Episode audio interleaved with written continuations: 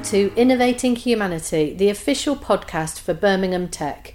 I'm Jude Jennison, the host of this podcast, and I'm the founder of Leaders by Nature, a leadership and team development company. I work with senior leadership teams to help them align through behavioural change. In this podcast, we'll be exploring the intersection between technology, humanity, and leadership, and looking at how we use technology to be more human and increase emotional connection and enhance the way that we live and work. I'll be interviewing leaders from technology businesses who are at the forefront of changing how we live and work. You will not want to miss this. Some of the conversations have been enlightening and inspiring, and I hope you enjoy them as much as I have done. Bjorn Hurton Johan is the public sector CTO for Microsoft. He explains how Microsoft have accelerated the move to cloud computing for clients as a result of COVID. He also puts to rest the nervousness that some people have around technology taking over our lives or security issues with the cloud. And Bjorn explains what Microsoft are doing to enhance the way we live and work. We talk about how technology can improve workplace culture, giving more freedom to colleagues to change their processes. Have a listen. Hi, Bjorn. Thanks for joining me today. Hi, Jude. Thanks very much for having me. Nice Can you, you tell us who you are and what you do, please? Yes, so I'm a so-called public sector CTO at Microsoft. So I uh, interface with my uh, accounts, which are public sector organizations at the CXO level to help them devise their strategies and to leverage the Microsoft technologies. So that must be a really interesting, interesting role. Tell me some of the some of the challenges that your clients face? So the, the challenges, obviously due to COVID, are quite uh, broad and quite substantial at the moment. Obviously, councils have to um, adjust how they deliver citizen services. Um, the staff have to be working from home, and obviously, all this requires a technology change because, unfortunately, most councils hadn't made the move to the cloud yet. So there's quite a lot of work to be done. So um, how how have they done that then? Because I'm guessing that there's been a mix of um, quick and dirty to get them running, and then potentially some longer term programs that that create the longer term resilience and sustainability for that. Um, is that right, or or yeah so i wouldn't describe it as quick and dirty. There are some technical, there are some technical uh, tactical um, approaches that can be taken. So most councils already have for example office 365 then to get their staff onto what we call microsoft teams which is a collaboration uh, tool and service that means immediately people can work from home and do audio and video calls from home and it is almost like being still in the office and you've got access to all the files as well. Mm. and do you think that then that the, this period of time with covid has it accelerated the moving towards the cloud and the and the virtual world world for all of us? Yes absolutely. That's definitely a trend. We can see the uh, the technology is really now being recognized as having your data center and and the other services in the cloud makes it much more easier and much more accessible much more scalable and it's more secure as well. And obviously all the IT staff don't have to go back uh, into the offices into their IT server rooms so everything can be managed remotely now.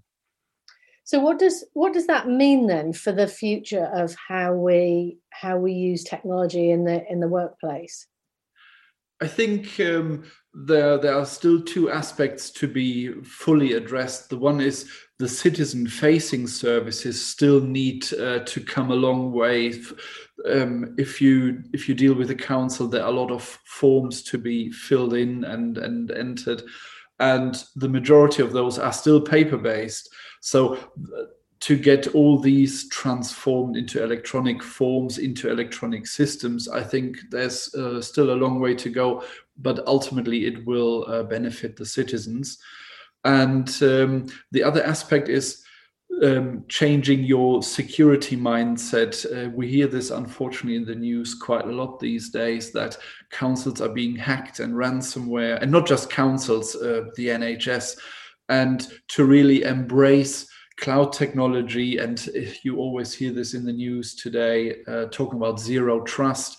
We want to move away from passwords because passwords are not very secure, have never been. And um, moving to the cloud, you really want to embrace that as well. So what what's what's your response to that? Because I, I hear what you're saying of it's more it's more secure, but the media think it's not. How how do you reassure reassure people like me or or the councils that that it's more secure? So we as Microsoft, but obviously other vendors as well, but obviously I can only speak for us. And I know how much money Microsoft is spending in investing in uh, more sophisticated security technologies.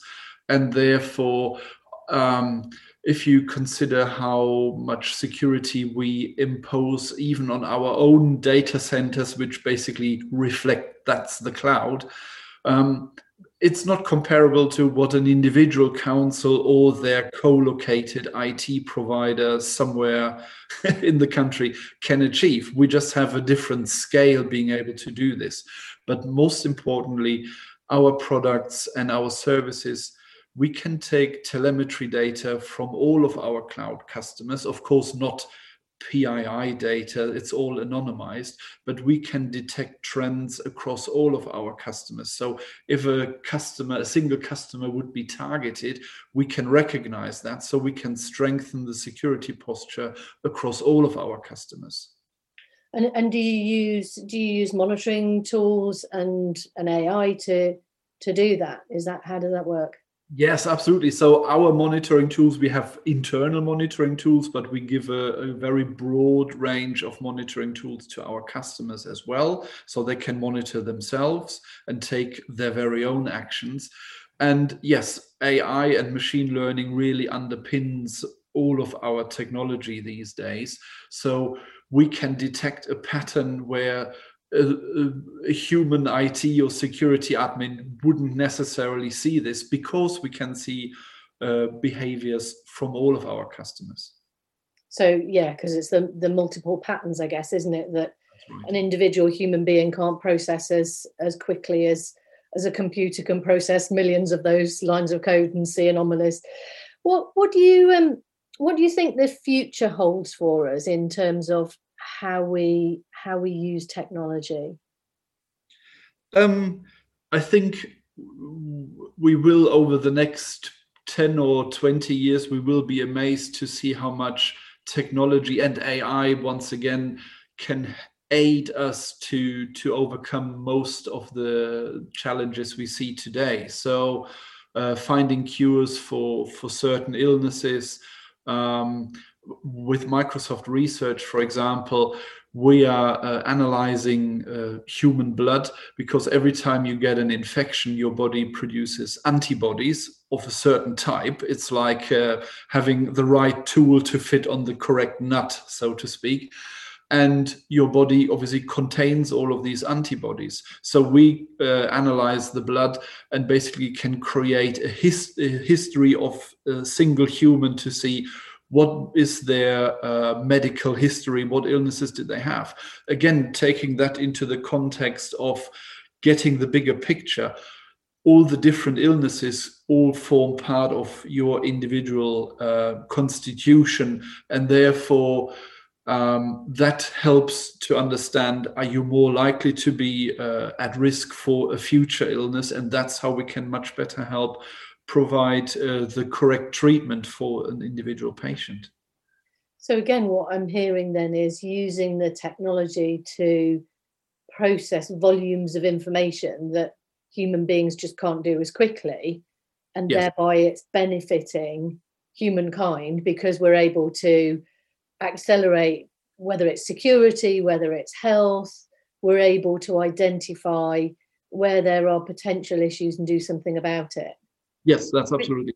Presumably, then that that's where the interface happens with humanity and with the human beings, because ultimately, when it when it comes to healthcare, it then gets passed over to a healthcare professional that then needs to work with with those patients rather than um, just roboticizing all of it or is that or is that in the cards as well well, in in some uh, aspects of of um, medicine, we already have robots performing small procedures or, or uh, robotic aided uh, assistance for the for the doctors and physicians. So. Um, I don't want to rule it out. I just don't want to scare the the listeners uh, to say, "Oh, AI is taking over the world and humans are being replaced." No, the the great advantage is the humans still provide the the skill and can be a second pair of eyes but to just based on facts and factual information to analyze and assess something that's something a, a, computer and AI can do much better because of the volume of information fed into this uh, machine learning process. Yeah, and it's an interesting one, isn't it? Because there is that there is that sort of underlying fear, I think, that some people will have around the computers are, you know, the robots are coming and they're taking over, and what does and what does that mean for humanity? What what's your view on that?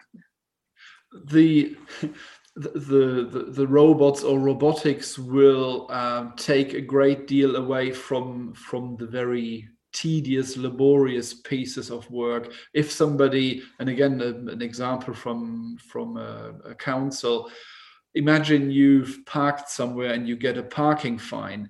The council probably has two different systems one system to record the parking fine, and another system to then issue the, the, the, payment and receive the payment. And to hold those two systems in sync, you need currently a human to look at both systems, maybe take the information from system A and put it into system B. All of this can be done and dealt with through what we call robotic process automation. But that means that person is then not redundant. The person can focus on some more critical work that is citizen facing. Yeah, and I think I mean automation has been around for for decades, hasn't it? So I think you know we'd be under no illusion that it's not like the robots are just suddenly coming and the the the AI is is new. It's it, it's something that's been underpinning the way that we've interfaced with technology for for a long time, isn't it? Yeah. How how have you coming back to COVID for a moment? How have you found um, in, in clients how have they maintained their levels of connection as as teams because i know you know having worked for ibm for me working remotely in a virtual world we were doing it 20 maybe 30 years ago um, and i'm sure it's the same in in microsoft what what i found in talking to clients is that a lot of technology organizations were already doing it um, a lot of small businesses like me were, were already operating in a virtual world.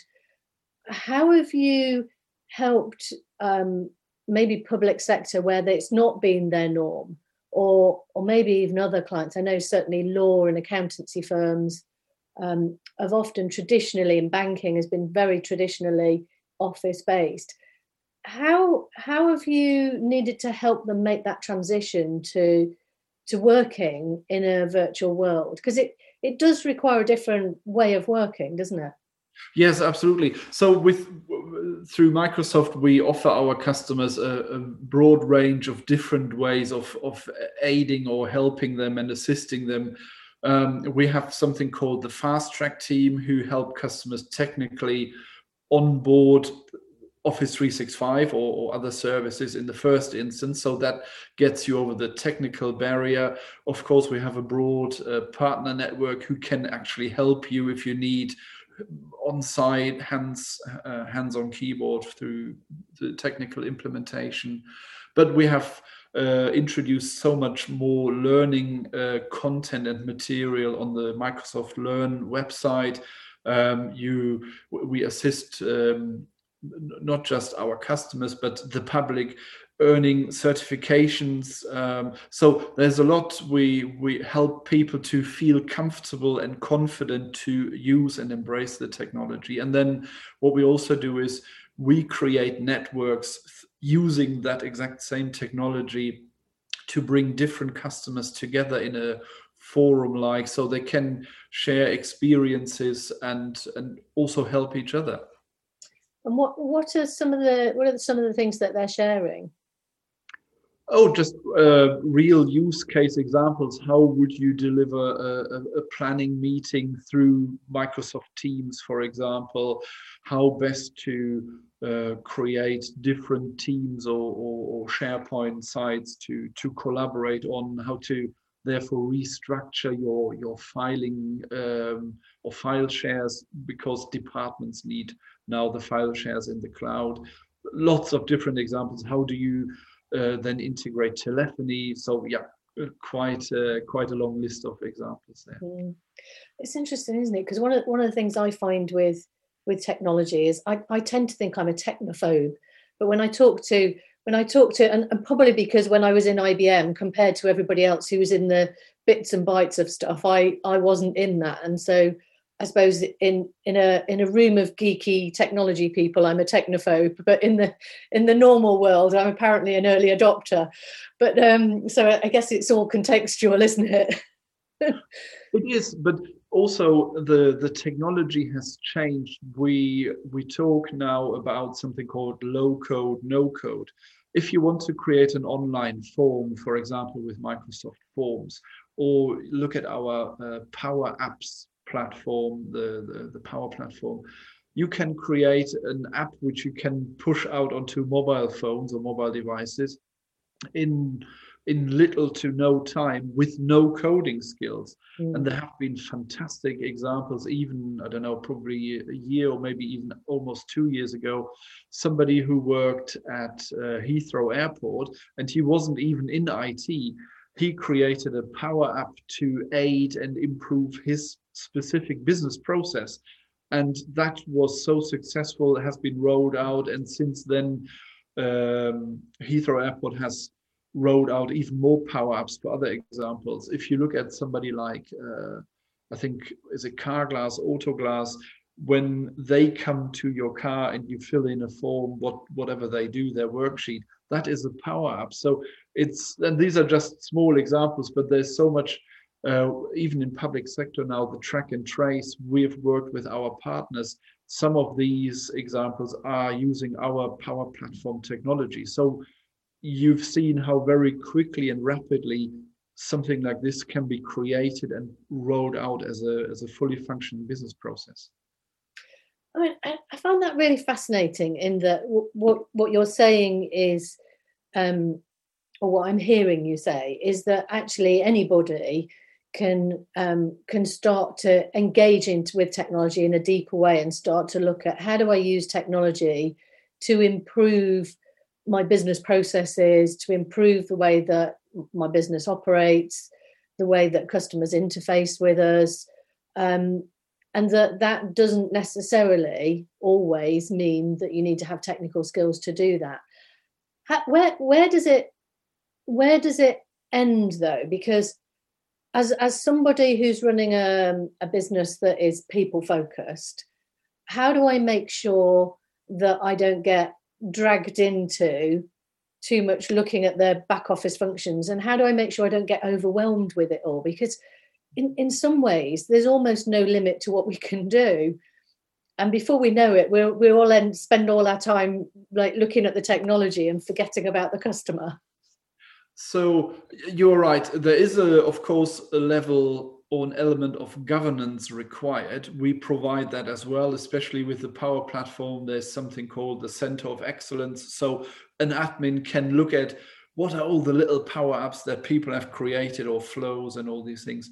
So yeah, governance of course is important, but I think we are we are at a stage where the there's so much more benefit to gain by letting people embrace these skills and actually help improve their processes. And if you look back um, i don't know in the in the 70s or 80s or maybe even earlier than that um, people were able to submit little cards to say i've got an improvement idea for for our business. So here we take this a step further and say if you can improve the business let people develop that because it helps the organization altogether it does and then and then it requires us to have different skills and start to look at things in a different way doesn't it Yes, absolutely. And this is my my point from earlier. The whole aspect of automation or artificial intelligence is not about uh, getting rid of people, but we want people to be able to focus more on the the things that um, automation or, or, computers can't do. So, do you think that that um, un- unlocks a level of creativity that that we can then play a bit more with? instead of being stuck in a process we can we can know that there's probably a way around it if the organization allows you to do that then yes absolutely there is that element it's really so what we are seeing here at the moment is not just um, a technology change we're also seeing a change in culture and the organizations who really embrace that and allow that to happen again in a controlled way. They are the ones who are successful and are at the forefront. I know one of my customers a housing association they created uh, a separate team who they call um, that's the innovation team they can always they don't do bau work they just look at everything what's the latest technology what can i use and loop back into the line of business departments to say, look, I found this new technology that might be useful for you.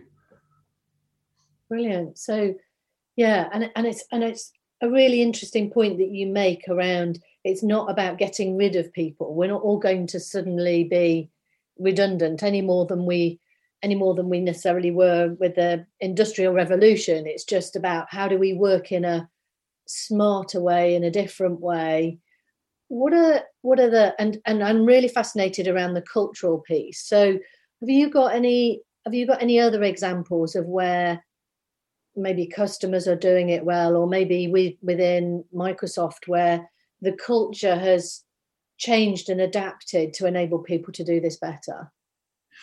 I think we we do see this in um, in the way of working today and you you hear that in the news. In the old days the fear by staff or even middle management was oh if i let somebody work from home i don't know if they're really working and doing the work they're supposed to do or are they just having time off basically i think now that we all more or less have to work from home that question has gone away because well, oh, it's certainly not being uh, in in in the spotlight. Mm. So I think that forms part of the cultural change by letting people get on with the work. And if you then analyze how much time people spend at work, is um, we are all now through COVID probably working 25% more working hours. And the flexibility comes in as well. Yes, we are not all working now nine to five. Some people, of course, you need to fit your your personal life in and around this. And this is another cultural change. The organization recognizes this and lets you have that freedom and flexibility, which is, of course, necessary and good to see that. Yeah, it is, isn't it? And and you know, I'm really fascinated by that um, sense that by by creating the freedom to work in a different way, we're actually increasing levels of trust. Um, we're increasing collaboration. We're increasing the what the the the way we connect with employees because I think one of the things I found with with organisations I've spoken to is they've made more of an effort to reach out and speak to their teams because they felt the the need to do that. What are what are what are some of the skills that we need to be um, teaching? And, and i think and i'm thinking particularly for younger the younger generation coming into the workplace. You know i'm sure you've you've heard the and i'm not sure the the stat is it's something about the the the people entering university are being trained for jobs that don't yet exist um I, I, how do how do we how do we educate people and what are some of the skills that not just people entering the workplace are going to need but people that you know maybe later in their career um, more senior leaders need to be able to adapt as well. What are some of the skills that you think we need? I mean, obviously, trust is one. Um, I think it's IT will become one of the core subjects, or has to become one of the core subjects. Like you learn the times tables, you need to learn about IT. And and again, IT is different today than it was in the old days. But um, I think that that will become a real important aspect of of learning. Also, I think as parents we have a responsibility to bring children at very early ages uh, close to to that technology and not just consuming games that are there but with Microsoft, we do these coding events, and then you think, oh, can a child really start coding? You will be amazed to see how quickly they pick this up and therefore embrace the technology very early on. Um, the, the whole mind, it's a mindset thing to really think about everyday learning. Every day is a learning day. Everybody thinks, oh, I'm in my role, I'm so uh, familiar with all the Microsoft technology. Even I learn something new every day, and it's this whole, yeah, different different mindset of learning. And again, it's not just the schools. I think it's um, it's also a responsibility for the parents to help either themselves or allow the kids to to take up these opportunities. Yeah, and I think you know you raise an important point there because we tend to think about children and gaming, don't we? And and and obviously that's one way of getting their interest and getting them involved in technology but but it's really not it's not the way that we i mean it's part of the way we use technology but it's not the only way i mean i know one of the things i was quite shocked about when i when i started my own business um, because having worked for a for a big technology company everybody was pretty technologically savvy but outside of that in the small business area, what I find is that a lot of people don't know how to use a Microsoft Word document or an Excel spreadsheet or you know some of the some of the basics. Like yeah. how do we how do we upskill people on some of those basics so that so that they can move on to the more advanced things? So in in an uh, in the life where somebody is is employed absolutely the the employer should uh, offer time time is the important thing here and and the scope to yeah to start learning and and upskilling. I agree with you. I see this as well.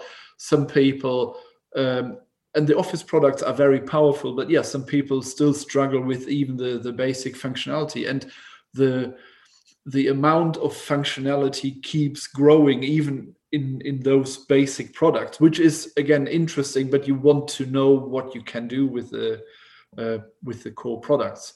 Um, but this is, as I said earlier, a, a, culture change as well. An organization needs to offer the time to staff to upskill because in return it increases their productivity for people who are not employed and through covid unfortunately i know many people have been furloughed and i feel very blessed that i am in the job that i am we as Microsoft, we make an effort that you can upskill, and we even have at a very, very reduced cost um, certifications that you can take so that you can already start upskilling and look for a new job with those new skills that you've earned. Mm. Yeah. Um, final question for you, Bjorn. What's your hope for for our future in terms of how we as human beings interface with technology? I hope that we, um, as a as a community, that we will lose the fear of technology, so that we can leverage it to the full extent.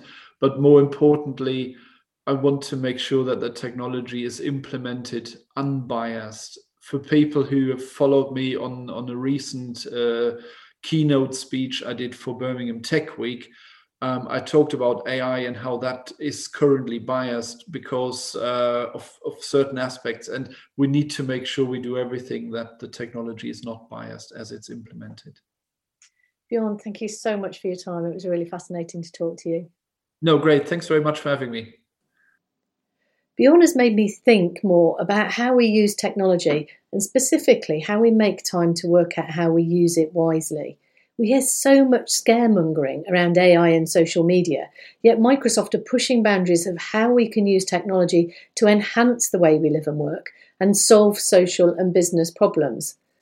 I'm determined, having heard him speak, to put aside time each week to explore how I use technology to improve the way I work. It might just save me some time. How do you make time to maximise the use of technology? That's it for this week. You've been listening to Innovating Humanity, the official podcast for Birmingham Tech Week. I'm Jude Jennison, host of the podcast and founder of Leaders by Nature, a leadership and team development company. I hope you've been as inspired by this week's guest as I have. If you'd like to know more about how I help leaders and teams be more human in a world of technology, you may be surprised to discover I do it by working in a field with a herd of horses. Sound crazy? All innovation's crazy in the beginning. So if you like to think outside of the box and get rapid results, you can find out more at www.judejennison.com. And if you'd like to find out more about the exciting technology scene in Birmingham, hop onto the Birmingham Tech website at www.birminghamtechweek.com. Until next time, that's it from me, Jude Jennison, the official podcast partner for Birmingham Tech.